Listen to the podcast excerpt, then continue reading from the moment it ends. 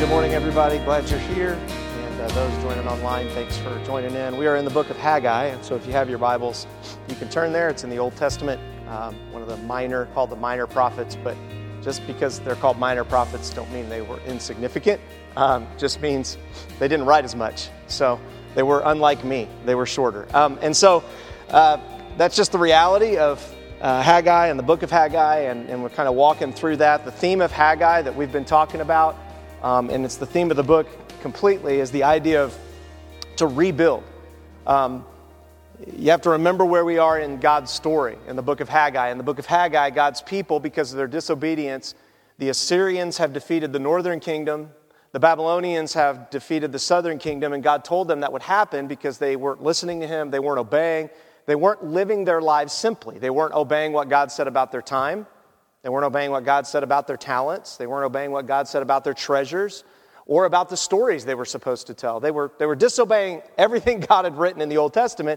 And God said, if you keep doing this, as a good father, I'm going to have to discipline you. I, I can't let you represent me to the world because they're going to get a false view of who I am. And just because I was pre- patient with your brothers and sisters before you doesn't mean I'm going to be patient with you. There's coming a time when my patience runs out, and it's like, I've, I've got to bring my judgment. And so that's where the God's people have been. For seventy years, they've been in captivity in Babylon. The Babylonians were defeated by the Persians. God told the Babylonians, if you don't treat my people well, I'll defeat you. So he defeated them. And the, the Persians came in, and then after the Persians, then another group came in, and, and now where we find ourselves is in the middle of this book of Haggai, where God's people, after seventy years of captivity, which Jeremiah said would happen, seventy years, after that seventy years, God's people have come back to Jerusalem, the promised land. Okay, so, so there was a decree given um, by the, the king of the world at that time, or the known world, and he sent God's people back, and he said, okay, you can live in your land. And it was kind of like a peace treaty, like, Like, I'm the new guy, and I didn't like the Babylonians either, and so to show my kindness, I'll let you move back to your house. Like, it, it was a beautiful gesture, but it was also, he didn't know he was fulfilling prophecy. He was just a lost leader of a nation, and yet God was using him to fulfill that. So now the people find themselves in Jerusalem, but Jerusalem is a complete and utter disaster. It's ruined. It's in rubble. The walls are torn down. The temple's torn down. There's really nothing to come back to except God told us to, so we're going to go back. And when they go back, they're all excited at first to rebuild. They're like, man, we're going back. This is what God said. And then they realize that this is really hard, that the people around them don't want them to rebuild. They kind of like having their land. They kind of like not letting the Jews have power. They, they kind of like the way things are working. And so they're fighting them. And God is telling them to rebuild the temple with no walls. Like he's telling them to rebuild the worship center, but not the walls first, which is the complete opposite of what you do in these days. And we talked about this last week. You don't rebuild the worship center first. You rebuild the walls of the city. Then you start working on the buildings inside. God's like, nope. You work on my building first. You, you erect and protect what, what is worship to me, and then I'll do the rest. And sure enough, like you, like me, when God asks us to build and rebuild our hearts and rebuild our lives, we get discouraged. And the people become very discouraged. And Haggai is called as a prophet to come in and tell the people, don't be discouraged. Like, God is still with you. Yes, it's hard, but you need to rebuild. And we looked at this last week. Haggai one says, in the second year of King Darius, he was the king that sent them back. On the first day, or Cyrus sent them back. King Darius came later. On the sixth month, the word of the Lord came through the prophet Haggai to Zerubbabel, son of Shealtiel, the governor of Judah, and to Joshua, son of... Jo- I hate when I do this. Jozadak, the high priest. Now, this is not Joshua of the Old Testament that led the people in the Promised Land. This is years and years and years later. This is a different Joshua. Joshua was a common name.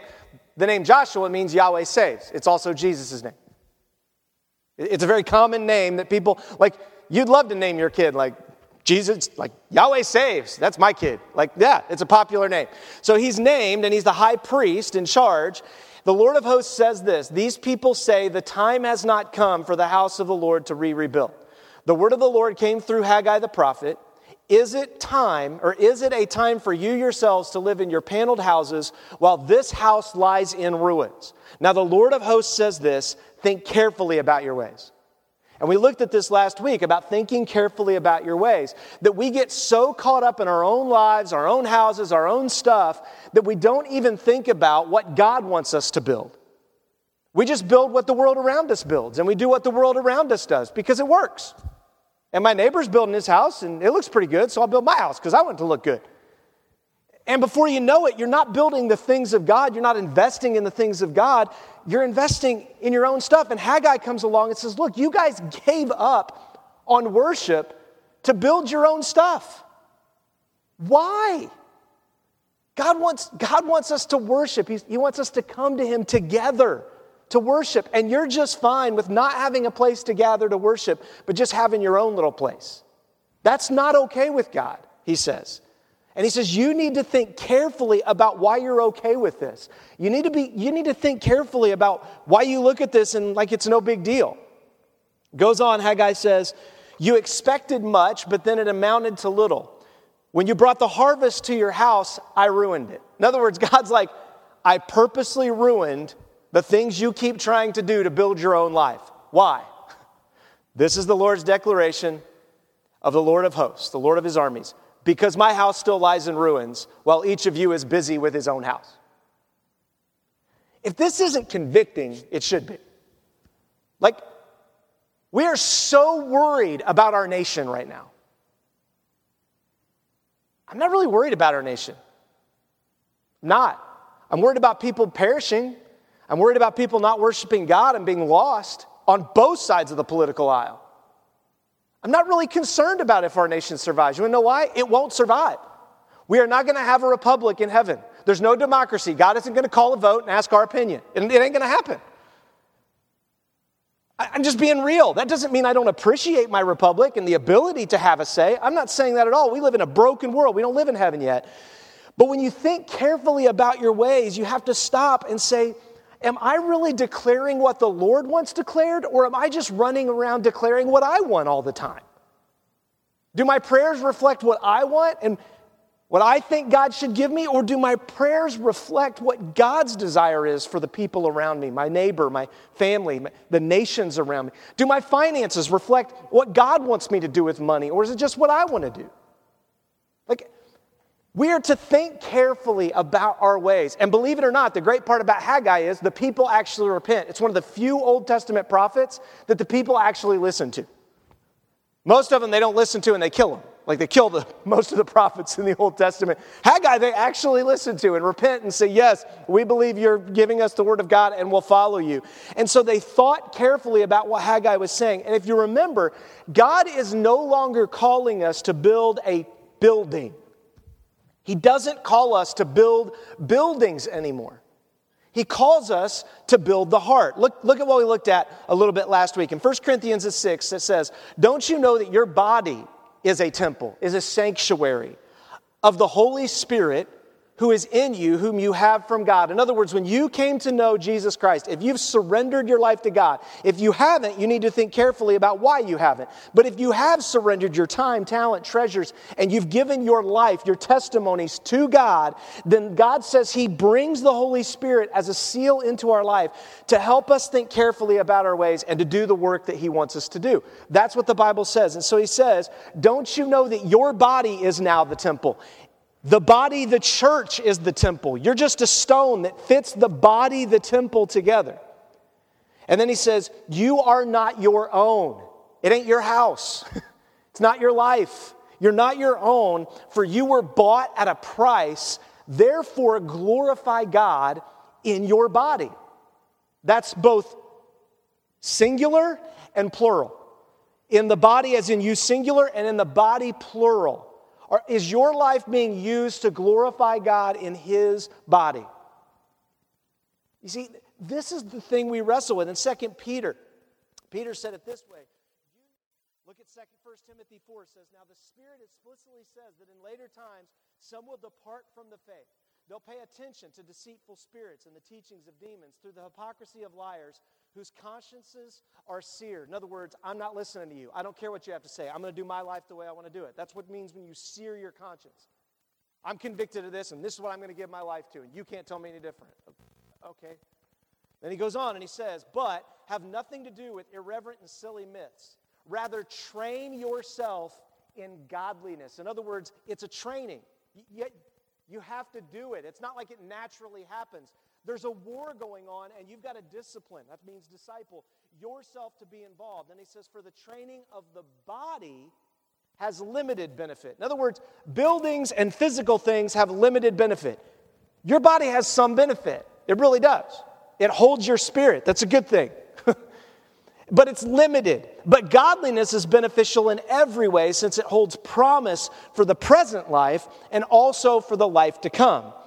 This saying is trust, trustworthy and d- deserves full acceptance. That's what he lays out clearly. I, I want you to think about this for a second. Here, Timothy, Paul is writing to Timothy, and he's saying, look, Timothy, here's what you can expect. Here's what you're going to have to do. Here's what you're going to have to lay, and you're going to have to train yourself. You know, I am amazed at the people that will spend hours and hours training themselves at work, training themselves physically in a gym, doing all these things, and then you ask them if they had a quiet time, and it's like, oh, I just didn't have time. You didn't have time? I'm not against training. I'm not against, like, all those things. They're things we're supposed to do. We're supposed to glorify God in the way we live in our current bodies. But when you wake up and look and go, I'm not doing anything to train myself in godliness. I'm, I'm not I'm not disciplining my body for godliness in any way, but I do it in all these other areas. You've got to ask why. And listen, God's not in heaven like pointing a finger saying, rah, rah, rah. He's in heaven saying, I want to be with you like you're with your personal trainer. I want to be with you like you're with your family. I want to be with you like you do in your work with your coworkers. But you don't want to be with me. Why? What more do I have to do to see that? I, I want you to be with me, but it's on my terms. You can't go to work and decide you're going to be at work any way you want to be. You can't. You can't wear a bikini to work for most of you. Not going to work. Not going to happen. You can't decide, well, I'm just going to treat it like a beach today. I'm going to wear a Speedo today because, you know, I can. I can. Because it's my body and it's my life. It ain't going to work. You can't go to work and be like, well, I'm going to go to work today, but here's all the things I'm supposed to do. But instead, I'll just sell stuff on eBay all day. Like, it, it doesn't work that way. Yet when we come to God, we expect Him to be okay with that. Well, God, I tried to sit down and have a quiet time, but I was thinking about eBay. And then I got on Amazon. And after that, I looked here and looked there. It takes discipline to not be distracted. I'm telling you, it, it's work to try to, to focus. And, and it may take time, like working out, where it's like, well, I did it for ten minutes and then I got distracted. Like, okay, now I'm doing it twenty. Now, now I'm up to an hour. You know, like I, I'm doing better. Instead, we look at our spiritual lives and we think that it just happens. It doesn't. We have to, to go deeper. In fact, he goes on. Paul says, in fact, we labor and strive for this because we have put our hope in the living God who is the Savior of everyone, especially those who believe. And then he looks at Timothy and he says, you're going to have to command and teach these things because people don't want to listen. You're going to have to command it because they won't do it. And not command it as in you better or else, but command it as in there's no other option. This is what we do as believers. Now, the thing that we do each year is we take some time to talk about a budget. And the transition for the message is real simple. It's the budget. You see, the budget is something that we do that helps us think about our ways. We sit down, we look at what was brought in last year. We look at what we currently have, our current reality. We look at all the ways we work and all the staff that have part-time jobs and who needs more and who needs less and what do we do? And we try to work out all those things. What are we trying to do? Who are we trying to give to? We look, we pray, we work through all of that and we come up, we think carefully about our ways to try to come up with a plan. Can that plan change? Absolutely. Often does. It did this year. Okay? Like, like we want to make a plan. And not just a plan to get through the next year, but like a long-term plan. That's one of the reasons why we invest fifteen percent of every dollar out to missions. And we don't have our own building. is because I would rather die tomorrow know, knowing that we keep giving outside of ourselves than die tomorrow and think, oh, wow, I'm glad I left a big a building behind that's going to fall apart. I'm not against buildings. Hear me out. I am not against them. We're in one. I'm thankful. It's cold out. I, I'm just saying we try to make these decisions. We've tried to think carefully about what we're trying to build. And when we do a budget and we talk about go, no, show, and grow, we lay it all out. You can see every dime of our budget. We don't hide anything. We put it all out there. And the reason we do it is because we want to think carefully about our ways, and we want to teach you how to budget, teach you how to live on mission for God, teach you how to think through your ways. That's why we do this. Here's our budget. The first thing I want you to do is at some point, you don't do it right now, but later, I want you to please read the budget description. There's a big, like five paragraphs, six paragraphs before you even get to any numbers that explains why we thought through the process we thought through. We want you to understand why we do finances, why our staff work the way we work. Are we right? I don't know. I hope, but I really don't know. We're doing the best we can. We've prayed about it. We've sought the Lord. We've He's in charge. And I know there's grace if we mess up. I know we didn't intentionally try to hide anything or do anything stupid. If you look, our budget is one hundred twenty-five thousand dollars for two thousand twenty-one. It's a drop from one hundred thirty-six thousand dollars in two thousand twenty. You think, wow, the budget dropped. Yeah, the budget dropped. We didn't even spend one hundred thirty-six thousand dollars in two thousand twenty. There's a thing called a pandemic that hit. like... So there's a lot of reflection of that. This is the lowest our budget's been since two thousand seventeen. I'll show the reasons why. We've thought through our ways. It reflects the practical reality of a ministry in a COVID era, in the midst of a pandemic. And you know, the other reason we do this and we lay it out and we take time is because we're a family. And families don't make decisions without bringing the conversation to the family.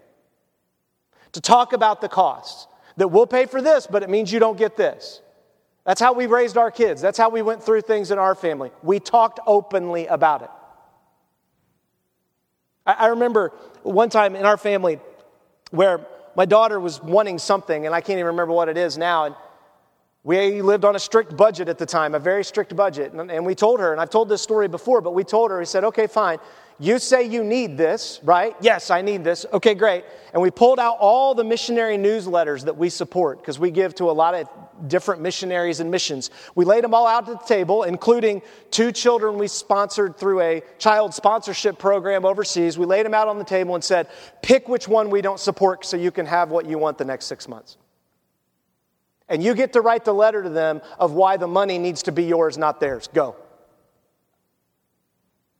Yeah, the same reaction. Like, we're doing the best we can with what God's given us. We don't want to not bless you. We want to bless you. We just can't right now. But there's a way that you can, and that's by taking from some, like, this is just how things work. And so this is what our budget looks like. We just do income and outgo. It's, it's pretty simple. Income and expenses. Our income, our general offering is one hundred twenty thousand dollars for two thousand twenty. That's what we budgeted. It doesn't mean that's what came in. That was our original plan. twenty twenty-one, it'll be the same. Other income in twenty twenty, we thought it would be twelve thousand dollars, and in twenty twenty-one, we know it's going to be five thousand dollars. Missions offering, four thousand dollars. twenty twenty-one, zero. I'll explain that in just a second, why that's that way. So our total income from twenty twenty that we expected to come in was one hundred thirty-six thousand dollars. In twenty twenty-one, we're expecting one hundred twenty-five thousand dollars to come in. That, that's what we're hoping God provides and what we've planned on based on each one of us working different jobs and being on staff and the church and the missions that we're trying to accomplish. Th- this is um, th- this is what that looks like. Our general offering um, is encouraged. We're encouraged by that because it's the continued tithes and offerings. And we don't anticipate any changes to charitable giving. In other words, you guys have been incredibly generous. The body of Christ, the family of God has provided. We're incredibly grateful. And so we don't expect any major changes to that. It could change. People could move. People could lose their jobs. But this is a plan we're doing the best we can with. Other income, partner and non-charitable income decrease. In other words, we had a bunch of partners, twelve thousand dollars worth, that we that aren't going to be supporting us in twenty twenty-one, and so that number isn't twelve, it's five. That's fine. They said, we can't support you anymore. That's fine. And we got to adjust. LifeWay shuttered all their stores. Those are LifeWay Christian bookstores, and dropped and they dropped all their collegiate support. That was outside funding that we received because they weren't making any money. They can't give away money they don't have.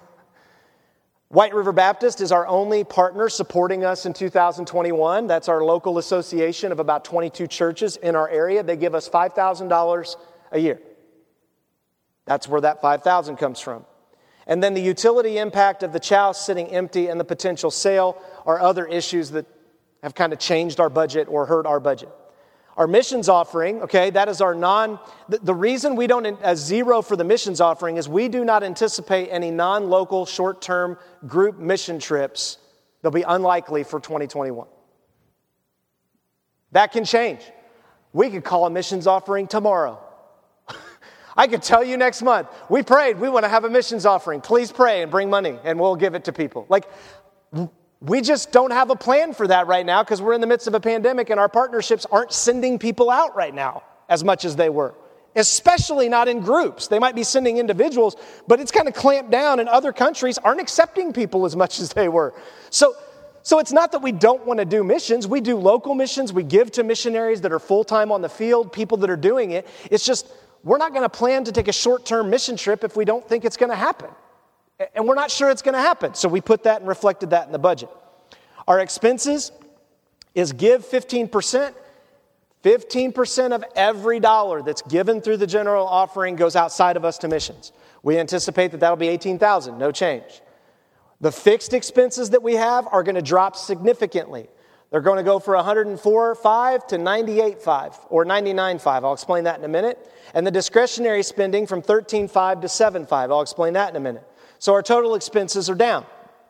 Okay, here's why.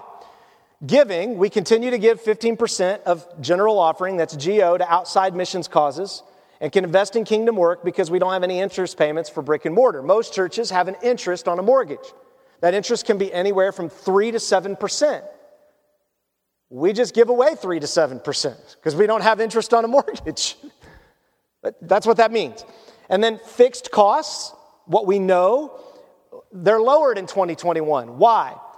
There's less rent. We only rent from nine to noon. We were renting from like eight until twelve thirty, and then we'd come back at night for youth and meet in the building. We're not doing that for twenty twenty-one. We're meeting at Culver's. We're meeting in homes. We're, we're doing other ways of meeting than, than using the facility. Because we also recognize that opening up the facility for the masses to come in and inviting them isn't working right now, if you didn't know. So we get the privilege of cutting our expenses because we don't own this. We rent by the hour. If we owned it, our expenses wouldn't change. They'd still stay the same. But since we don't own it, our expenses went down dramatically. And we expect that to be down at least for six months, if not longer, based on the pandemic. Um, also, not pouring money into the chows. We're planning on selling the chows in twenty twenty-one. We'll look at that. The chows is our church property. It's the church house. And then we also said no staff C O L A or cost of living adjustment for twenty twenty-one. We discussed this as a staff. Why am I not getting a, I think it's one point two percent or whatever it is that the government has said that is the cost of living adjustment? Number one, most of you didn't get a cost of living adjustment in a COVID era. Number two, I got two checks from the government. Why do I need more money? Like, I don't need it. The government's given me more than a C O L A. So I'm not for that necessarily. It's just the reality. So we decided we're not going to give ourselves increases. We'll just stay where we're at. We go on, and if you look at expenses, discretionary spending, show and grow, it's lower in twenty twenty-one with a drop in expense categories due to a drop in associational income or associated income, the income that came in. The collegiate ministry lost the LifeWay funding. We had three thousand dollars a year that went towards our collegiate ministry or collegiate ministry funds. That, that money's not there, so that was reflected in the budget. Non-local mission trips are unlikely. That was a part of that discretionary four thousand missions offering. It leveled out in some categories, and then we turned hospitality into outreach. Remember, we used to have coffee here and snacks, and we used to have like meals together at special events. That all cost money. We can't do that now, so that money got moved over to outreach. We just said, well, we'll spend it on trying to reach people instead of just encouraging one another, because we invite, encourage you to invite people t- to have coffee and to eat with us. We're not doing that. So we move those monies. And then the youth and kids, we evened out the categories in those so they're both receiving the same amount.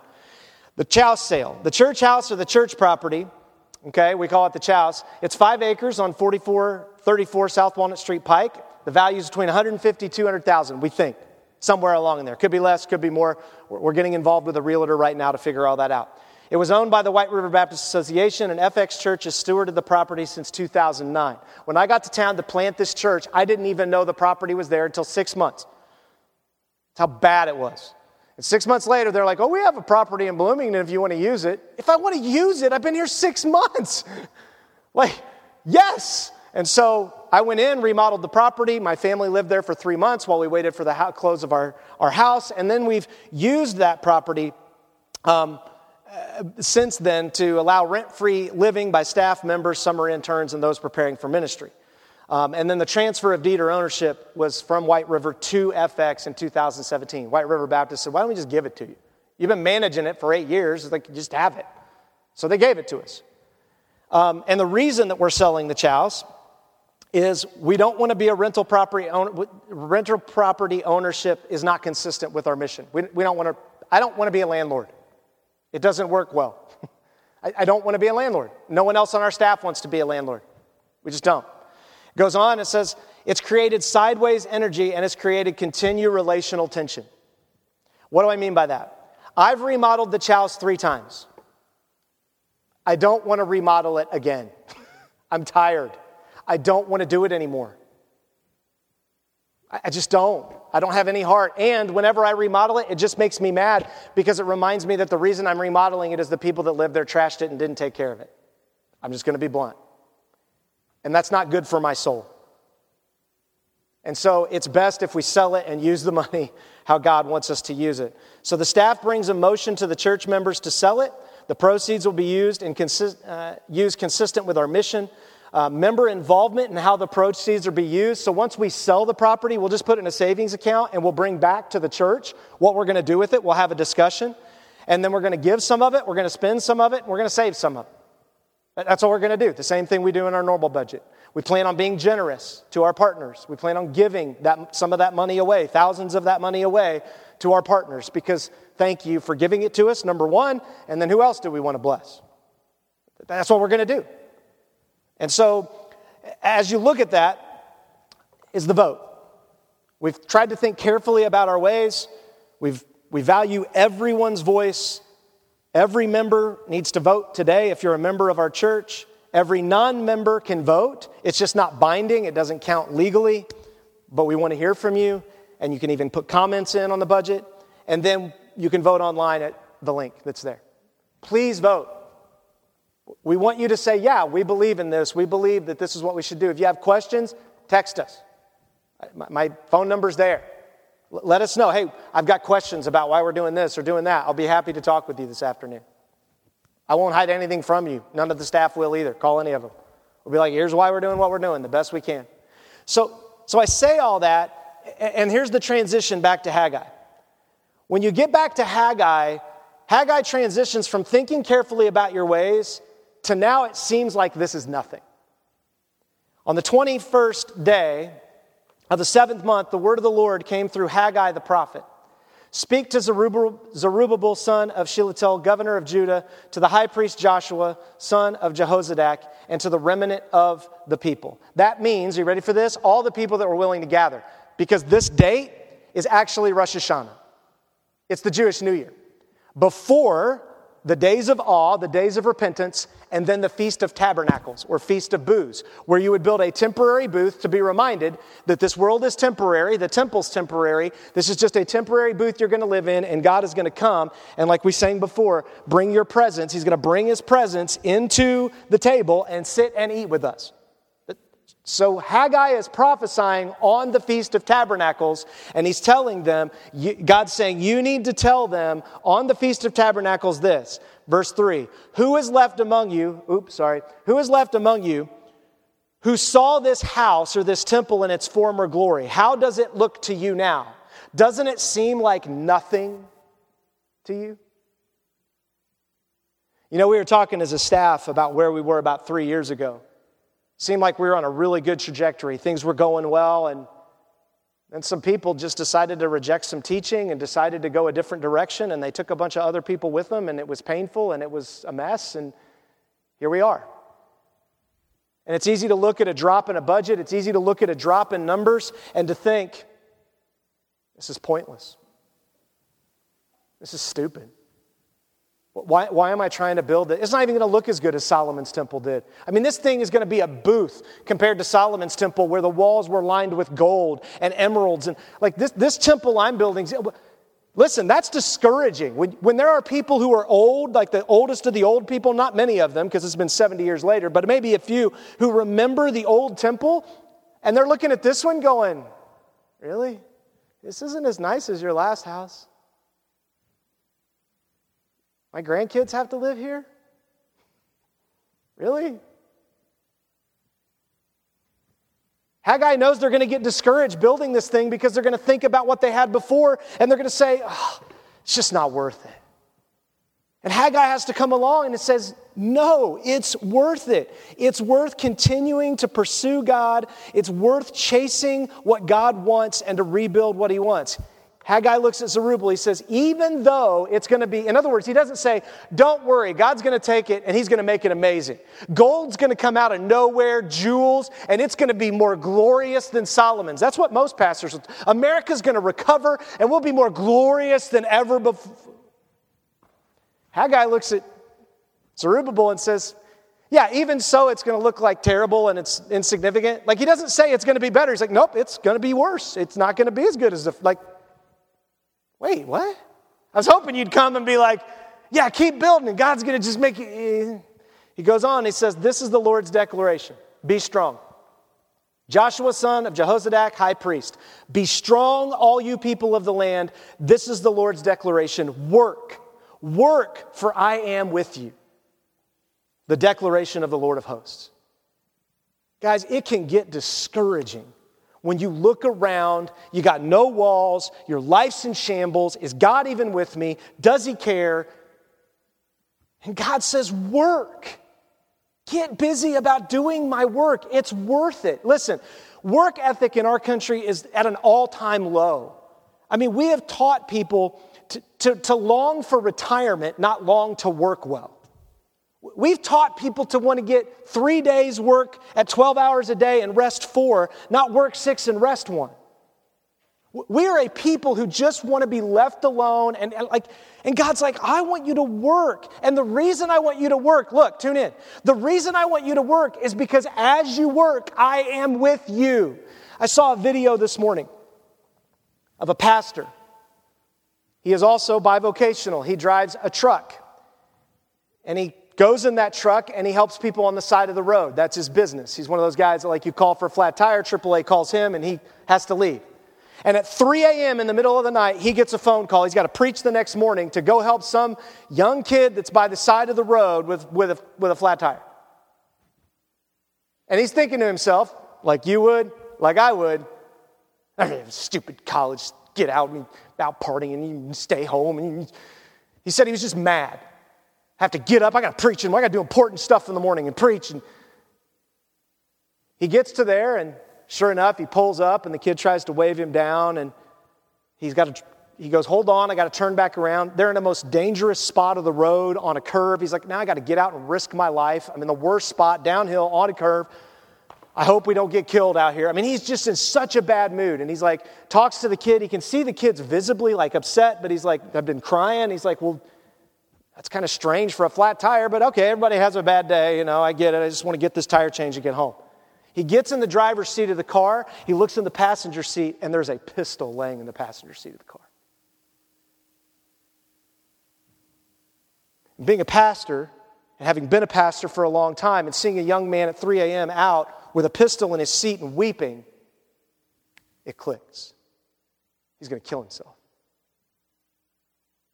So he gets out of the car and he comes back to the young man and strikes up a conversation. Finds out, sure enough, he goes, what were you going to do with that gun, son? And he says, just starts weeping. He says, I, I was going to kill myself. He said, what's your mom's phone number? Dials his mom instantly. Puts his mom on the phone and his the son is just bawling to his mom. He gets off the phone. He said, we're going to pray right here. And they kneel by the side of the road, and he's praying with this young man. They get done praying, and he gets up, and he says, now I'm going to ask you. And he's still working on the cars. He's talking to his mom. He's changing the tire. He doesn't want to leave him alone. You talk to your mom while I change on the tire. He gets up. He looks at the young man, and he said, hey, I want your gun. I'll give your gun back. I just want the bullets. Sure enough, the young man said, you can have the bullets. So he took all the bullets out, put them in his pocket, looked at the young man again, and he prayed with him.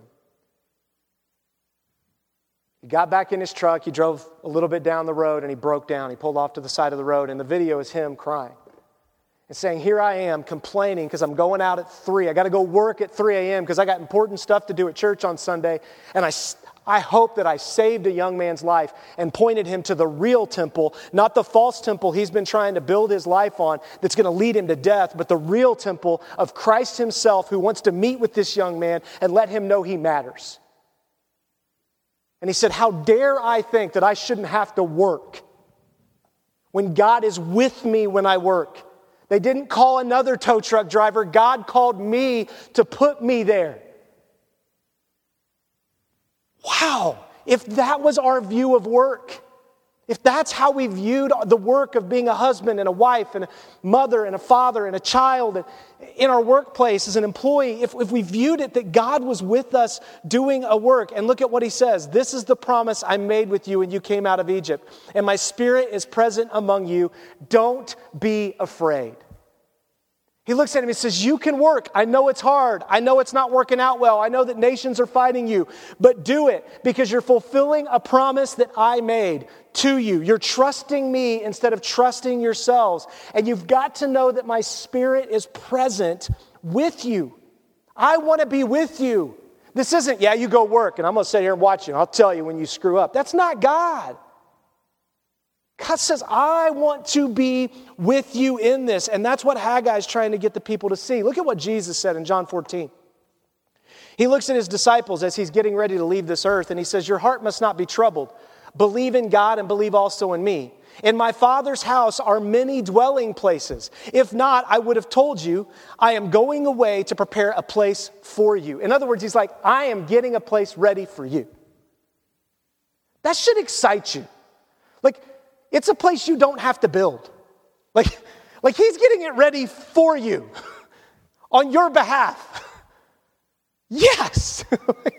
And then he says, if I go away and prepare a place for you, I will come back and receive you to myself so that where I am, you may be also. In other words, it's not about getting to heaven. It's about getting to the person who owns heaven. Everybody's like, don't you want to know you go to heaven? I don't care if you want to know. Do you want to know the person that owns heaven? I do. I want to know that guy, and I want to be close to him, and I want to know his heart.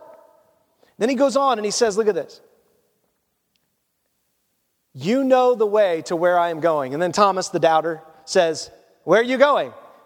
Jesus says, I assure you, the one who believes in me will also do the works that I do, and he will even do greater works than these, because I am going to the Father. He just got done washing the disciples' feet. They just got done doing Passover at the temple.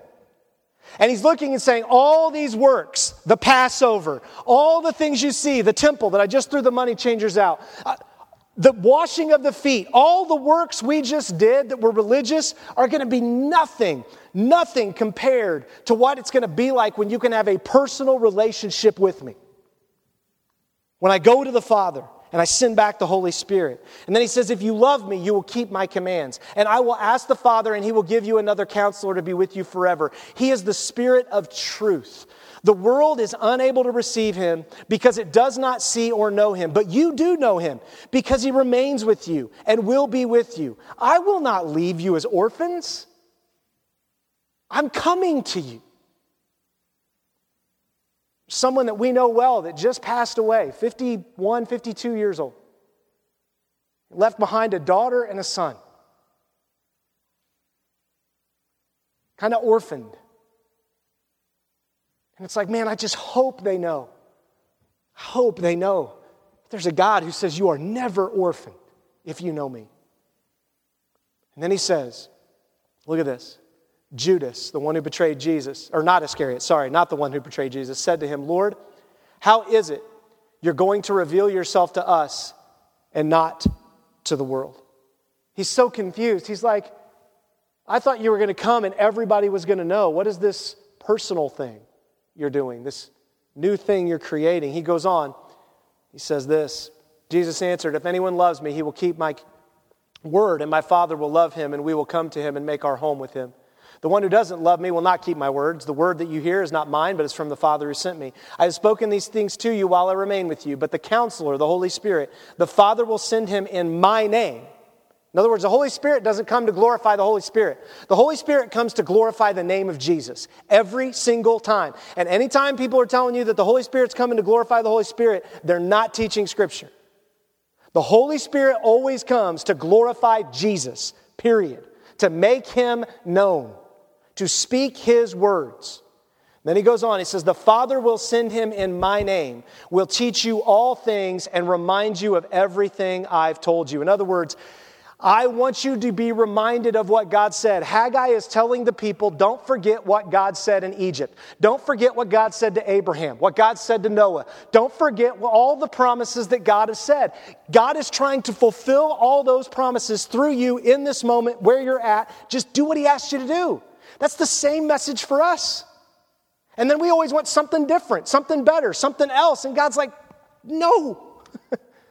Walk with me where you are and see what I'll do with that, and then I'll move you, I'll take you. Does that mean we don't step out in faith? Sure we do, but if we're honest, most of our stepping out in faith is not because we thought carefully about our ways. It's because we're frustrated with the way things are going, so we take a leap of faith. And we get in a mess when we do that.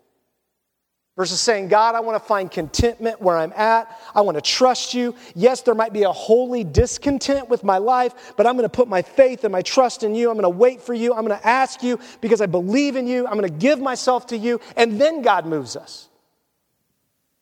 Because that's what he did with his people all the way through. And what's beautiful about this is that Jesus says that he will come and make our tabernacle. The word our home there is tabernacle. Haggai is prophesying to the people about tabernacle.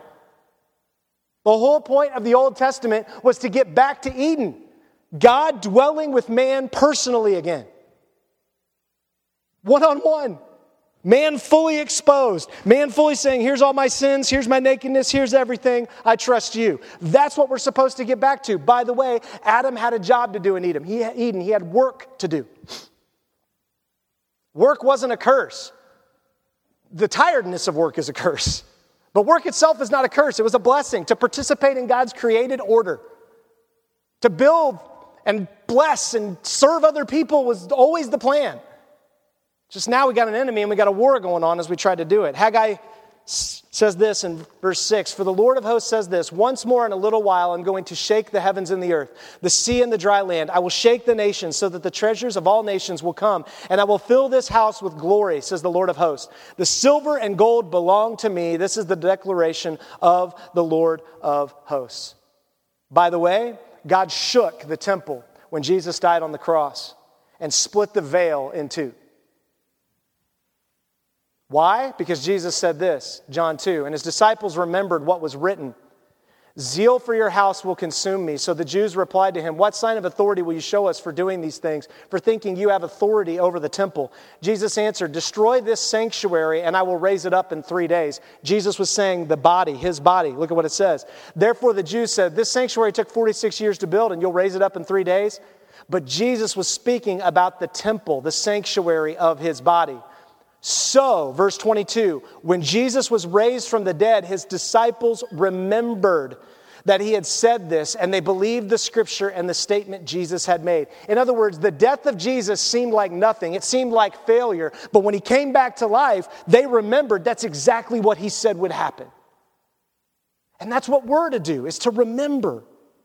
Haggai goes on, he says, the final glory of this house will be greater than the first, says the Lord of hosts. I will provide peace in this place. This is the declaration of the Lord of hosts. And all of us long for peace, don't we? That's why we want retirement. I just want to retire. So I can have peace. Then you retire and you don't have peace. Like, we all long for peace, and the only place we're going to find it is in being a part of God's house, tabernacling with him, being with him. Here's what Revelation, as we wrap up, this is the last passage. As we wrap up in Revelation, it says this. This is the end of the book. This is the final shaking of judgment. This is the final quaking. This is the seven bowls of judgment have been poured out. This is the end of the book, the end of the story that's still yet to come. The already, but not yet. He says, then I saw a new heaven and a new earth. The first heaven and the first earth had passed away, and the sea no longer existed. I also saw the holy city, a new Jerusalem, coming down out of heaven from God, prepared like a bride adorned for her husband. Then I heard a loud voice from the throne. Look, God's tabernacle, his dwelling is with humanity, and he will live with them. They will be his people, and God himself will be with them and be their God. It seems like we're in the midst of a mess. It seems like nothing's happening, and Revelation says, don't believe it. Don't believe it. You can work, you can be strong, you can serve him, because I'm telling you there's a day coming. And I, John, am writing this to you because I saw it. And boy, is it exciting. He goes on and he says this. He will wipe every tear from their eyes. Death will no longer exist. Grief, crying, and pain will no longer exist because the previous things have passed away. They were just a shadow, a picture. Now you've got God one-on-one. You don't need those previous things. Then the one seated on the throne said, look, I'm making everything new. He also said, write, because these words are faithful and true. And he said to me, it is done. I am the Alpha and the Omega, the beginning and the end. I will give water as a gift to the thirsty from the spring of life. The victor will inherit these things, and I will be his God, and he will be my son. But the cowards, the unbelievers, the vile, murderers, sexually immoral, sorcerers, idolaters, and liars, their share will be in the lake of fire that burns with fire and sulfur, which is the second death. Then one of the seven angels who had held the seven bowls filled with the seven last plagues, we're in the midst of a plague, came and spoke to me. Come, I will show you the bride, the wife of the Lamb. He carried me away in the Spirit to a great and high mountain and showed me the holy city Jerusalem coming down out of heaven from God. And look at what John says in verse twenty-two. I did not see a temple, a sanctuary in it, because the Lord God Almighty and the Lamb are now the sanctuary. There's no walls. There's no barriers. It is an intimate relationship. And then he says in verse twenty, in chapter twenty-two, verse eight, I, John, am the one who heard and saw these things. And when I heard and saw them, I fell down to worship at the feet of the angel who had shown them to me. But the angel said to me, don't do that. I'm a fellow slave with you, your brothers, the prophets, and those who keep the words of this book. I'm with them. Worship God. That's our message. Worship God. That's what Haggai said. The final glory of this house will be greater than the first, says the Lord of hosts. I will provide peace in this place. That's in Jerusalem. This is the declaration of the Lord of hosts, and we're still waiting for that day. And Jesus said this, but you, he asked them, who do you say that I am? Simon Peter answered, you are the Messiah, the Son of the living God. And I also say to you that you are Peter. That means pebble. And on this rock, Jesus is pointing back to himself, on me, the chief cornerstone, the rock, I will build my church, and the forces of Hades will not overpower it. You know, our budget may seem like nothing. Our church isn't large. It may seem insignificant at times. But I cherish these words. Cherish the words of Haggai, and I cherish the words of my Savior. When he looks and he says, I'm trying to build people. And then when I look out and I see you all, and I think about another year and what that means, I'm encouraged because I've seen changed lives. I've seen changed hearts. I've seen people who aren't taking the easy way. They're trying to wrestle with God. They're trying to figure things out. They're, they're trying to, man, I celebrate that. It may seem like life's a mess. It may seem like nothing. Can I just tell you, God, all the way through this is saying, I just want to be with you. It may seem like nothing, but it's something to me. Your life means something to me, and I've bought you with a price if you know me. So do you know him? Have you surrendered to him? Are you still chasing idols? Are you still like the people and discouraged? And I'll just work on my own stuff because it's not working out well the way I wanted to work out. Think carefully about your ways. It may seem like nothing, but it's not, because every single investment you make for the kingdom matters forever. Forever. The way you go to work matters forever. The people you touch, you have no idea who you might be touching. And let's celebrate that in twenty twenty-one. Let's celebrate what God's going to do in our body together. Let's celebrate the little things, the small wins, that one more stone that goes in, the next stone, the next stone. That's how you build something. You don't just go, and it's there's a temple. It's not clap on, clap off. It's one little investment at a time. And when you mess up, it's repentance. It's take it off, scrape off the mortar, fix the problem, and redo it. That's what we do. And that's what God says he wants to participate with us and be with us the whole time, teaching us as we do it together. And that should excite you like it excited the people in Haggai's day. And it should cause you, like John, to fall down and worship, to know that he is building something for us that we can't build, and we can trust him. Let's pray. Father, thank you for this morning. I thank you for our body. I thank you for each living stone that's present here. That we were dead, but you resurrect us, you give us life. And so we are grateful that you have changed us, that, that you are putting us and building us together. You are the chief cornerstone, and you're putting the stones in place.